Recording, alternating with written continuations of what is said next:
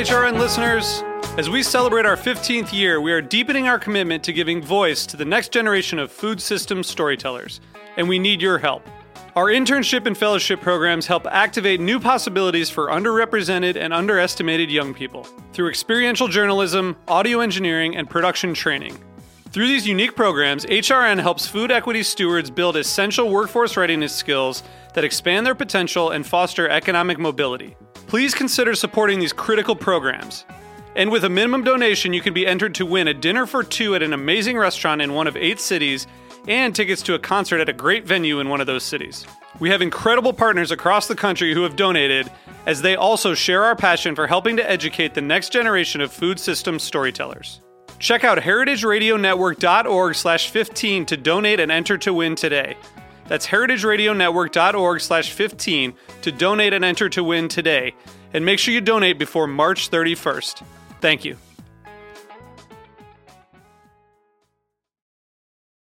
Two percent, two percent, two percent. Uh, the 2%'s right over here. Oh, hey, Jenna. I didn't know you shopped here. Uh, yeah, anything to support local food. Know what I mean? I definitely do. Though that's not the only thing you do in the name of good eats, obviously. Well, true. I also host Eating Matters every Wednesday at 5 p.m., where we talk about food policy and how it impacts all of us. Be sure to tune in. All right, yeah, gotta get the plug in there. I get it. Yep, I'm hashtag shameless. You know what else you can do to support the local food community, right? Well, yeah, make a donation to Heritage Radio Network, the world's pioneer food radio station. That's right. And I gotta call you out on the whole local thing. What do you mean? Well, the Farm Report, A Taste of the Past, Japan Eats, those are shows that take you around the country and the world. I'll give you that. So, how can listeners give their support? It's pretty easy. Just go to heritageradionetwork.org and click on the big red heart in the top right corner. It's pretty easy from there. Thanks. Today's program is brought to you by the International Culinary Center, offering courses that range from classic French techniques in culinary, pastry, and bread baking to Italian studies to management, from culinary technology to food writing, from cake making to wine tasting. For more information, visit culinarycenter.com. Hi, this is Katy Keiffer from What Doesn't Kill You Food Industry Insights, and you're listening to Heritage Radio Network, broadcasting live from Bushwick, Brooklyn. If you like this program, visit heritageradionetwork.org for thousands more. Funeral Food by Lake Ryder. Eating to comfort sorrow, ease the queasiness of death, atavistic need to feed against the darkness. Funeral foods, a cookbook category. Soothing dishes laden with fat, concocted with tears, borrowed from ancestors, always at the ready. That's Funeral Food by Lake Ryder from her blog post, Colder by the Lake. And funeral food is so much more. Interesting customs that we'll talk about with Sarah Lohman today on A Taste of the Past.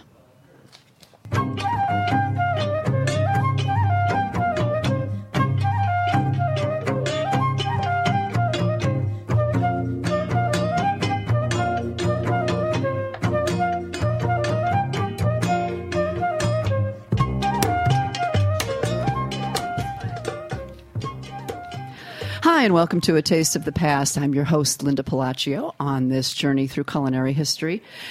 And yes, it's a bit of the macabre to talk about funeral food, I suppose. Well, wait till you hear some of the customs and some of the historic things we've dug up. But indeed, funeral food is is a category unto itself and in a cookbook category. Um, and it's been in the news recently uh, for some people, in particularly in the East Coast. I don't know if anyone's managed to catch some of the articles, but you know there are around seven or eight states that still forbid any food in funeral homes, but.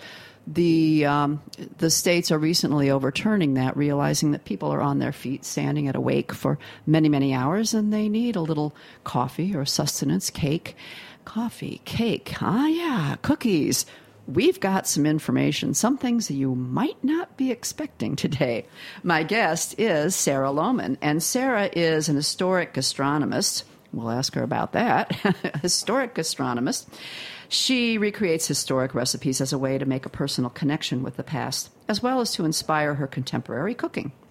She has a very interesting blog post called Four Pounds Flour and podcasts, MSG podcasts. We'll talk about those too. And she has a book coming out in December called Eight Flavors The Untold Story of American Cuisine. Sarah, welcome to the show. Hi, Linda. You're I'm no thrilled to be stranger, and you're no stranger. You've been here a couple times. I'm sorry to interrupt you. Yeah, yeah, no, I've I've been back a couple times, and I'm sure I'll be back a couple more too. Well, and your topics range all across the board. What in the world made you start looking at funeral food? Well, it actually has a, a, connection to the reason I got started working in historic food. My very first job in high school is I worked at a living history museum, which, if any listeners, if you've been to Colonial Williamsburg or Plymouth Plantation, it was like that, but we were doing Western Reserve Ohio history. So 1848 was the year. And every year, the household that I worked in, I was in costume and character at 16 years old, uh, we did a funeral reenactment. And we wanted it to be something very real from the 19th century. So we did a child's funeral. And I did that two summers in a row, that particular funeral reenactment. And to, the memory is so visceral to me. It's. Um, there are certain sort of smells and flavors that I can't now uh, separate from this idea of mourning, uh, particularly rosemary, uh, which is traditionally a smell used to hide the, the scent of decay, and also caraway, which in the 19th century in America it was rather traditional to pass out shortbread cookies that were often flavored with caraway seeds. So I have these very, very strong associations with it. Later on, as I began my career in working with historic food full time, these sort of ideas of what we do at funerals began to connect with me. I had this experience in the past, but I've been to funerals now. My first one when I was eight, when my grandfather passed away. And I remember sitting in the funeral home basement in Ohio, and, you know, there's cold cuts and bread. And I remember thinking, how can people eat right now? And just those two ideas, the past and the present, made me wonder why food has such a strong association with funerals. And then I was amazed to find that there's been very, very little scholarly work uh, looking into it. There's no one book that looks at the entire history of, of food and funerals. So the research I've done is really just scratching the surface, often pulling from other articles, other books, other sources, and oral histories too. So I'm, in a way, by no means I would call the preeminent scholar on, on food on uh, food, funeral food history, but maybe one day I will be because the work is not out there, and to me well, not just to me. I've gotten so many requests to talk about this topic. It's fascinating to a lot of people. Right. Well, and and the fact that the custom of eating and drinking at funerals or some type of food related activity dates back as far as history has ever been recorded and heavily yeah. in the in the medieval period particularly yeah. and probably even prehistory too right yeah right from what they, people can gather from from the bones and mm-hmm. and uh, and detritus left in around the burial sites it's very uh, very interesting. So let's delve into, into the history. Let's do right. it. Um, it, it. Basically, um, if we want to, I mean, there you said um, the caraway seeds and the biscuits, and of course, not a lot of scholarly work. In, in doing some of my background research, just so I knew what to talk about and yeah. ask you a question about, I noticed most. You're right. Most everything are these postings on people's blogs and yeah. sites, but yes, there's a lot of background and history on the cakes, the funeral cakes and the right. funeral biscuits and, and cookies, but a lot of the other activities, not so much. Right. right. And and this goes back. I mean, I. Um, back to I guess we could talk pre sin eaters and sin eaters is an interesting topic, topic as well. too. Yeah. Well, if we go all the way back to the beginning, I look at the evolution of funeral food like this: that in the beginning, uh, some anthropologists believe that it was an actual physical consumption of the body, and we can talk more about that too. That's alleged, remember. Alleged, yeah. Uh, but we can also look, uh, but some of those that has continued through to modern hunter gatherer cultures in several regions. Up through the 19th and maybe even early 20th century, we have sort of a modern counterpart uh, for, for cannibalism, what's known as endocannibalism, which is eating someone within your community for various reasons. From that, it transitions to leaving food offerings for the dead to give nourishment in the spiritual world. And we have documentation of that in Egypt back 4,000 years ago. But even before that, we find food leavings in grave sites. And then it transitions to it being food for the living, in uh, basically because you start traveling to a place for the funeral. People are living further apart, and you need to nourish both the people and the animals, the horses that brought them there. So then we get into this idea of a funeral feast, which in a way, in the modern day, is still what we're doing. This it's a feast for the living, not for the dead, to nourish the people that are mourning. All right. Uh, the um, the indeed the uh, cannibalistic activities in the Paleo, uh, Paleolithic period. I mean, you know, there's a lot. Cannibalism was a part of of our background in a way, so I'm sure that it did exist, but yeah, not to dwell on that too Yeah. much. But it was. It was sort of like to carry. They would wouldn't they believe they would carry that with them? Different societies believe different things, and I should say that there are two types of cannibalism. There's exocannibalism, which is like uh, revenge cannibalism, or in some way you consume your enemies to consume their power as well. Endocannibalism, as I mentioned, is when it's within the community, and uh, it was practiced into the modern era in um, Australia, in the Amazon, and in Papua New Guinea. We're talking at least 19th century by cultures within these regions. In the Amazon, it was to bring an end to grieving. The idea was that consumption of the physical body helps you break the bonds with the spiritual person and to understand they aren't anymore. Um, in Australia, it was this idea of respecting the dead too. And in Papua New Guinea, it was the idea of taking on the positive aspects of the person who is deceased by consuming parts of the people who have deceased. Now, there were uh, results of this too, especially in Papua New Guinea. There was a disease called laughing sickness that is passed on by the consumption of human brains. Um, the last case of that uh, died out fairly recently in the late 20th century. Is that the one that was similar to mad cow disease? Uh, yeah, a little bit, but in humans, and it was all passed through women, and it, the symptoms wouldn't show up until ten years later. So there are also reasons in modern society that we don't eat um, both humans and primates because it's very, very easy to pass along very deadly diseases that way. But traditionally, it had this very important and powerful spiritual meaning. And looking at these modern societies that have other things in common with prehistoric humans, we can look at that too and say that this is probably something that was occurring back in our prehistory as well. Well, particularly the English, um, which also then was you know a lot of a lot of the um, customs passed on to the colonies, the American colonies. In the medieval times, there were um, the sin eaters, as they would call them, but a couple different ways that that evolved. Can you yeah, talk about that? I think that's a really interesting link uh, in a modern Christian society. So sin eating seemed to have well. It, no one is quite sure where it evolved, but it was happening primarily in Ireland and other parts of the UK from the 17th century through the 19th century. And the idea was if it started as if someone died suddenly, there's this fear that this person will, will go to purgatory and won't get to move on to heaven. Um, but then eventually they, they used this practice no matter what. And the sin eater was a person within a community, although he was somewhat ostracized by that community, that was hired in a way to eat the sins of the deceased person.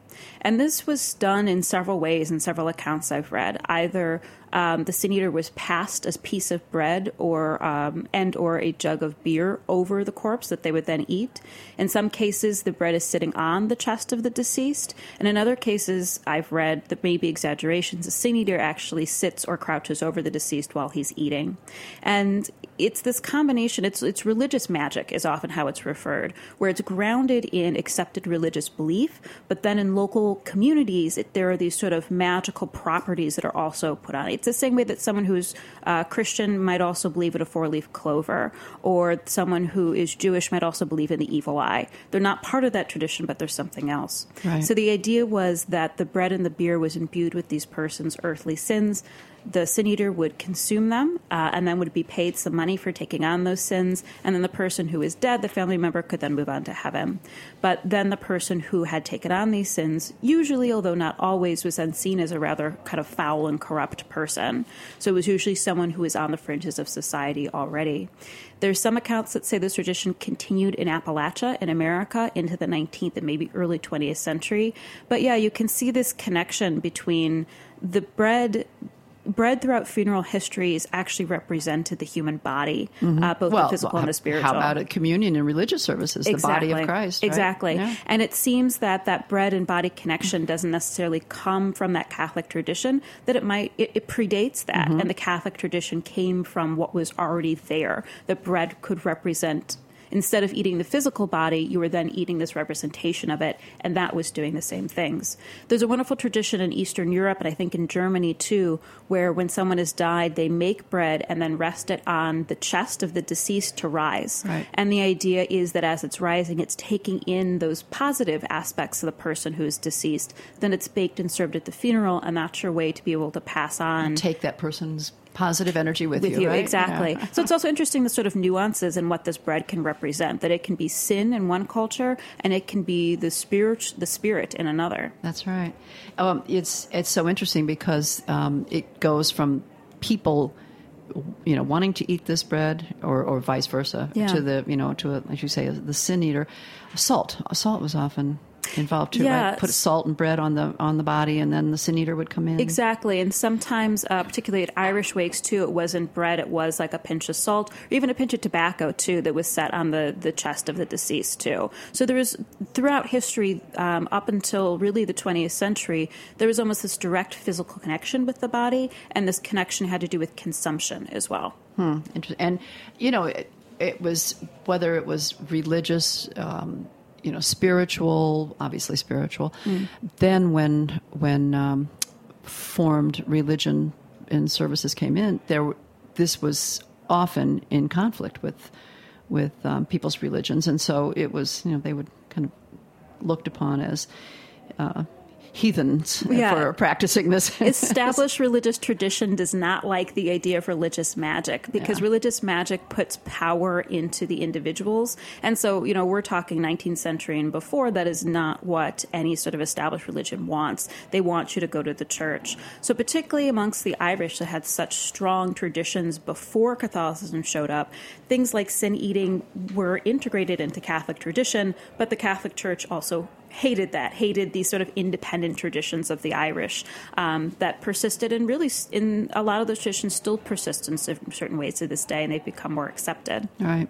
Um, there was something back, even, I mean, I know that a lot of the sin eating custom in one form or another existed in the 14th, 13th century, and 14, well, 14th century for sure. Um, but there, back, even back, uh, the Egyptians had things that they would do. Um, the triangular loaf. Yeah, What- so the about that? Egyptians, so if we're talking about, we have this prehistory idea of actually consuming the body. The first transition was into leaving spiritual nourishment for the dead. And this probably goes back to before the tradition, before the Egyptians, but there is an amazing photograph online of a 4,000 year old piece of bread. And this was left as a, as really a temple offering in a in the corner of a period of a burial site. But in Egyptian burial sites, you find all kinds of things like cake, like grain, like wine, like beer, uh, like even cuts of meat, too. And then the idea was when that food ran out, the paintings that you see on the wall, the hieroglyphics, are often food oriented. Not just the hieroglyphics, but the images, the paintings themselves. So once, once the physical food runs out for the deceased, then they have this representative food that will turn into real food in the afterlife. They have to- so they should not be hungry. They will have food. Exactly, all kinds of stuff, right? Um, and then, of course, we transition to more not modern times, but I mean, let's say um, early 19th century, um, late 18th century. The I mean, the idea of eating cake or biscuits, Right. you know, cake and coffee Right. at a wake uh, goes back a long time, right? Right. And there's even this transition point about um, 1500 years ago. Uh, they opened up King Midas's tomb in the middle of the 20th century. He was a real guy, King Midas.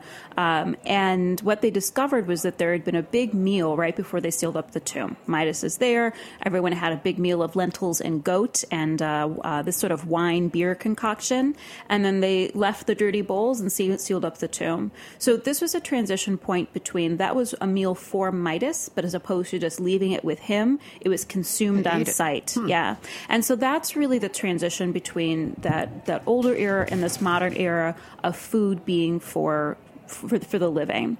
And we see that, yes, beginning in late Middle Ages with this idea of arval.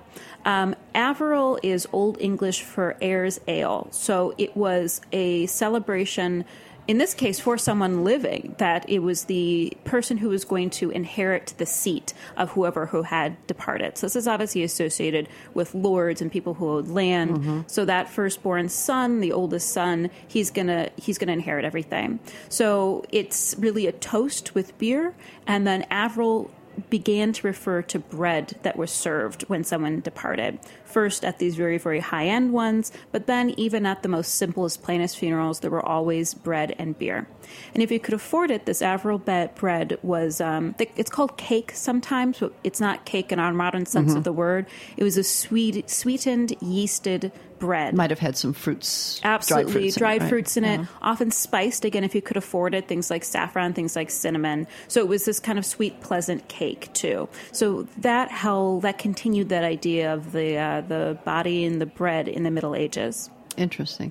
Well, things then continued to develop, and we're going to hear more about it going on to dinners, feasts, and present day customs when we come back after a short break.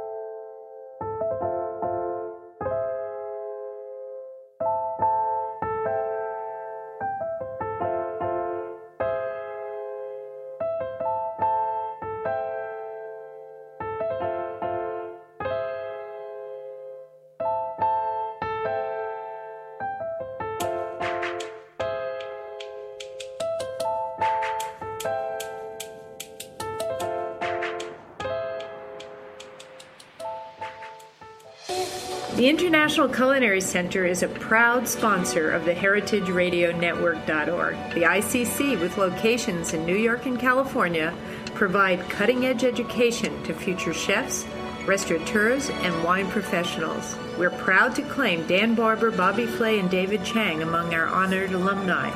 This is Dorothy Cann Hamilton from Chef Story. Check out our ICC website at internationalculinarycenter.com. Hi, we're back, and I'm talking with Sarah Lohman, historic gastronomist. We're talking about funeral food. Yes, the uh, the uh, happy and the weird. Yeah, yeah, definitely. And the soothing. And, and the, the, soothing. Yeah. Well, as as the poem I read at the top of the show. You know, a lot of reasons you say, well, how could people eat? You know, you, yeah. as a little girl, you said, well, how could people eat at a time like this? And yet, after a while, some people do forget to eat because they're yeah. so distraught. And people bring, what do they bring?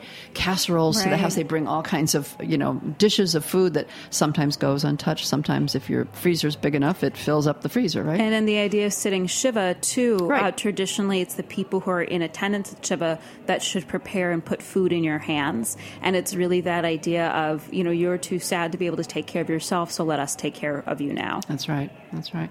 Um, we were kind of we left off somewhere between the medieval period and the Renaissance. Yeah. But there are there were all kinds of interesting dinners and feasts that would occur. Yeah, right? so we've got people eating bread, but then these um, feasts, uh, these funerals, particularly if it was someone who was a big landowner, a big lord, turned into enormous feasts. I've got a couple historic accounts that I want to read. I think are interesting to give you an example. This is from arval, so a funeral feast in 1309, and here's what was served or what was used in the the couple days that the guests were there mourning the deceased.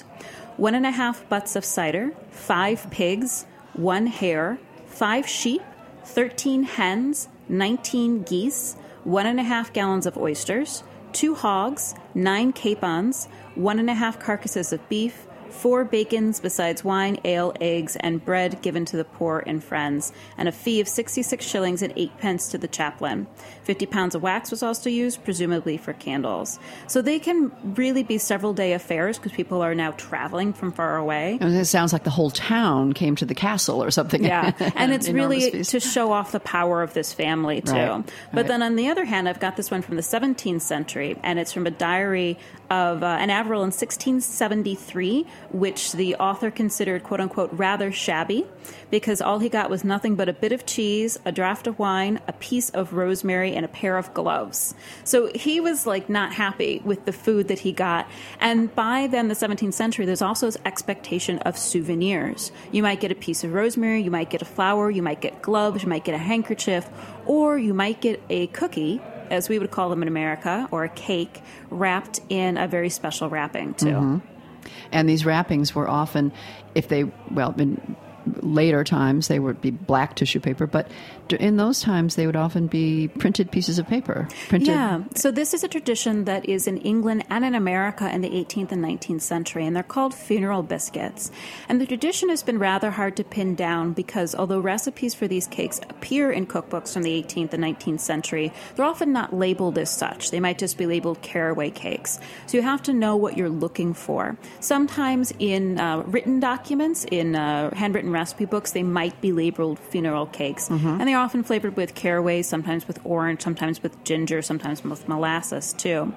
Um, early on, they would have been made at home, perhaps by a family member of the deceased, but by the middle of the 19th century, you could order them out from bakeries who advertised that they could make you funeral biscuits at a moment's notice.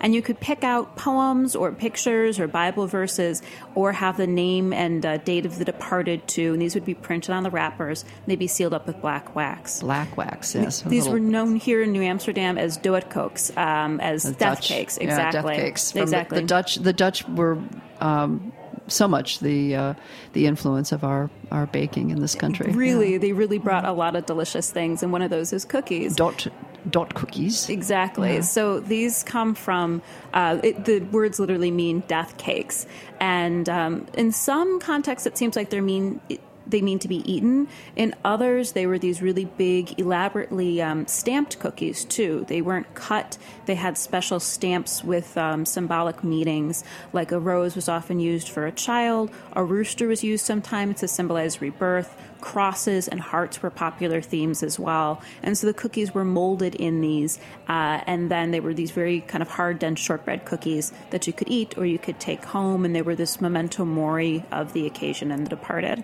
Yeah, well, prayer cards are a little easier, and they yes, yeah. take those home. Interesting. Um, so, what about?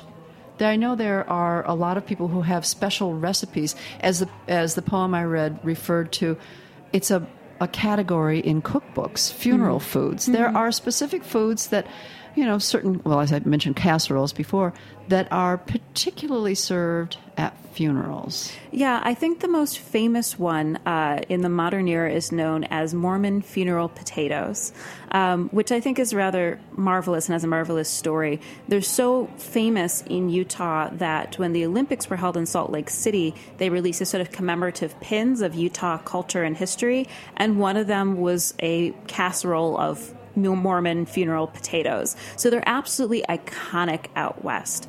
And what they are is um, I mean, horrible and delicious. They're uh, frozen hash browns mixed with uh, cream of chicken or mushroom. I can't remember soup and oh, we'll hear about it. If you can't remember exactly, we'll hear about cheese it. Cheese and like a crunchy crust on top, and then you bake it. So it's just super fatty and salty and soothing. I think um, Wisconsin calls those cheesy potatoes. Cheesy potatoes. And when I've served them at talks too, people are like, "Oh, my mom would make these for Thanksgiving." Right. So they have they appear in other places. They're pretty basic casserole, but the reason they're so famous in a way in Utah is because Mormon culture is so focused on community. And so they even have these sort of like casserole commissions where there's people that band together that when a family is in need or has experienced a death, like they show up at your door with casseroles. Mm-hmm. So it comes from this this taking care of each other culture that's an important part of Mormonism that results in casseroles and then resulted in this particular casserole, which I, I read a great quote online where someone said if you know they aren't served and they aren't served the right way at my funeral, I'm going to come back and haunt you as a ghost, which I think is right, great. Yeah. Well, in, indeed, um, the religious um, uh, traditions took over, but there are, particularly in I think in the Protestant religions, there are the church ladies guilds, and they were always assigned. You know, and the churches had these big kitchens, so they were always assigned with making lots of casseroles. As soon as they knew that somebody in the community died, they'd Yeah. all gather at the church. These, you know, the ladies and and of course the ladies and Right. cook the casseroles. Right. I had read somewhere. I don't know if you have run across it at all. Something about. Um, you know, when funeral homes then took over, you know, the, the wakes were always held in the home. Right. Um, and then when funeral homes came into being, there, the wife of the no, the wife of the funeral director. The funeral director was a man. The wife would bake bread and bring it to the family. I don't know if you've ever No, run I've across not that. necessarily heard that, but I think that the transition between death in the home and death in a funeral home is a very interesting one too. Yeah, yeah. Because even just saying that, you know, that is something that I already mentioned was done by family members of the deceased, and now even this idea of the bread baking, you know, seems to be uh, going to the funeral director. A lot of that transition really happened in places like New York City. New York was a big one. We live in small apartments here, and so whereas traditionally, for all the hundreds, if not thousands of years past, people were sick and died and were mourned in their homes, now people didn't necessarily have room to have that sort of funeral celebration event in their home. So it's in places like New York that we see the rise of the funeral home, a place that you can rent out essentially to have that same celebration.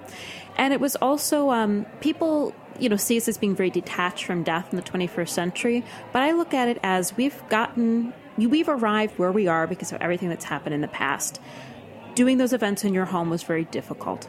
You know, having a loved one pass away in your home is difficult, mourning them there. And often, what that meant for people who had houses and fine parlors where those events would take place, instead of being a room where joy could be experienced, they were a, a continuing memorial to the people that had departed and a continual reminder. And it also seems that that was just very hard for people. And so they were relieved to be able to move that out of their private space and put it in a more public space, and it was easier for them to move on in the mourning process. Now, I have read the story might be apocryphal, but at the same time, it makes sense that the term living room, instead of calling that room the parlor, comes from the fact, um, and I've seen a reference for it, I have to dig up, it was like Ladies' Home Journal. They said that now this is a room that we can live in, so let us call it the living room. So it was that removal of the culture of death from the home. Yeah, interesting. Yeah. Well, and then it's interesting that that at a certain point in time, and I'm not sure when it occurred, um, that food was banned from these funeral homes. Yeah, which is such a funny thing. Well, there were reasons. The reasons were that they said um, it was in direct competition with the restaurants nearby because I guess after the wake, after the funeral, everyone would depart and go to these restaurants and have Mm. Their feasts. And also there was the fear of bugs and disease. Right. Uh, so that has been as we got into this very modern yeah, hygienic era. Yeah. So it's just last month that Massachusetts, I guess, just passed that they, that. uh, food could be brought in, and they're. Of course, then you know they're wondering on, on how much, what to what extreme, and do you do Yeah. just you know coffee and cake and feast? No alcohol is still on in, in many of them because we know those some of those Irish wigs could get pretty. That's something else that the. Catholics had a problem with too. The Catholic Church didn't like the Irish wakes, Yeah. but it, they were Irish tradition tends to be more around um, having a drink with everyone than it did to be with eating, eating with everyone. It was just a way to mourn.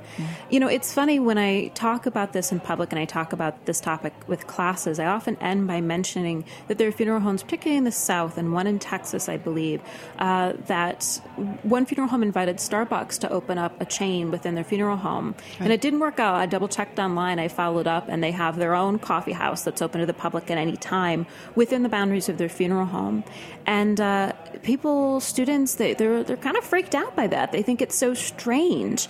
But the funeral director's point was people want a place to not be in that funeral space the directors want a place to meet that's comfortable. People need something nourishing, something comforting, something familiar. And so, why not have that within the space? Maybe we have come to a point where we have now become too removed from death that we can't even understand what someone who's going through the process of mourning might need. And that's exactly what a funeral director knows. Well, with these now these um, the removal of the bans of food, I'm sure you're going to see you know more Yeah. more coffee shop things like that opening up Yeah. in in there and.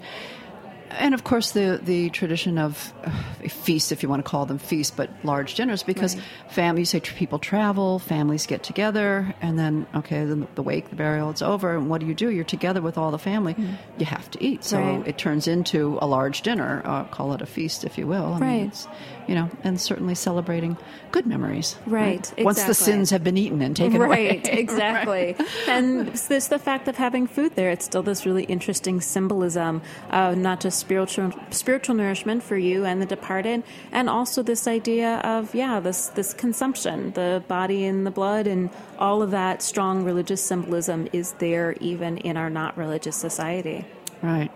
Interesting material. And as I say, there was I was astounded by how many, you know, like random facts I could find. Yeah. As you say, no no great scholarly work. I'm sure we can dig in and find something that someone has written about, but here you go, folks. Students looking for a dissertation. Seriously. This could be an interesting topic. There's been a couple essays, there's a couple chapters, there's resources from the 19th century that I've been able to pull quotes from and things like that. and recipes. but, recipes yeah. exactly but uh, especially in the last 200 years a lot of it is very sort of sketchy modern oral tradition so it would be really nice for someone yeah grad students out there scholars to really track all this information down and do a comprehensive history of funeral food i think it's valuable and i just don't think it's something much like food history in general as you know Mm-hmm. linda only very recently has become accepted as scholarly research Right. and I still get young men and women coming to me and saying, you know, I'm an anthropologist, I'm a historian, I want to work in food, and my department is not letting me.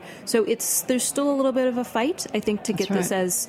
But to me, food is so powerful and so telling of who we are as humans. So I think honestly, the reason there has not been a scholarly document yet is because it's not an accepted topic; it's taboo right. in many, many right. ways. With death in particular, yes, Yeah. it is. Sarah, always interesting. Thank you. Always informed. Thank, Thank you you. so much for joining me, and thanks for listening to A Taste of the Past. And I want to remind our listeners that Heritage Radio Network is a member-supported radio station and we are a 501c3 so if you like what you hear and we have so many programs on our website just look and see go to the website at heritageradionetwork.org and click on the beating heart. We need your help. Thanks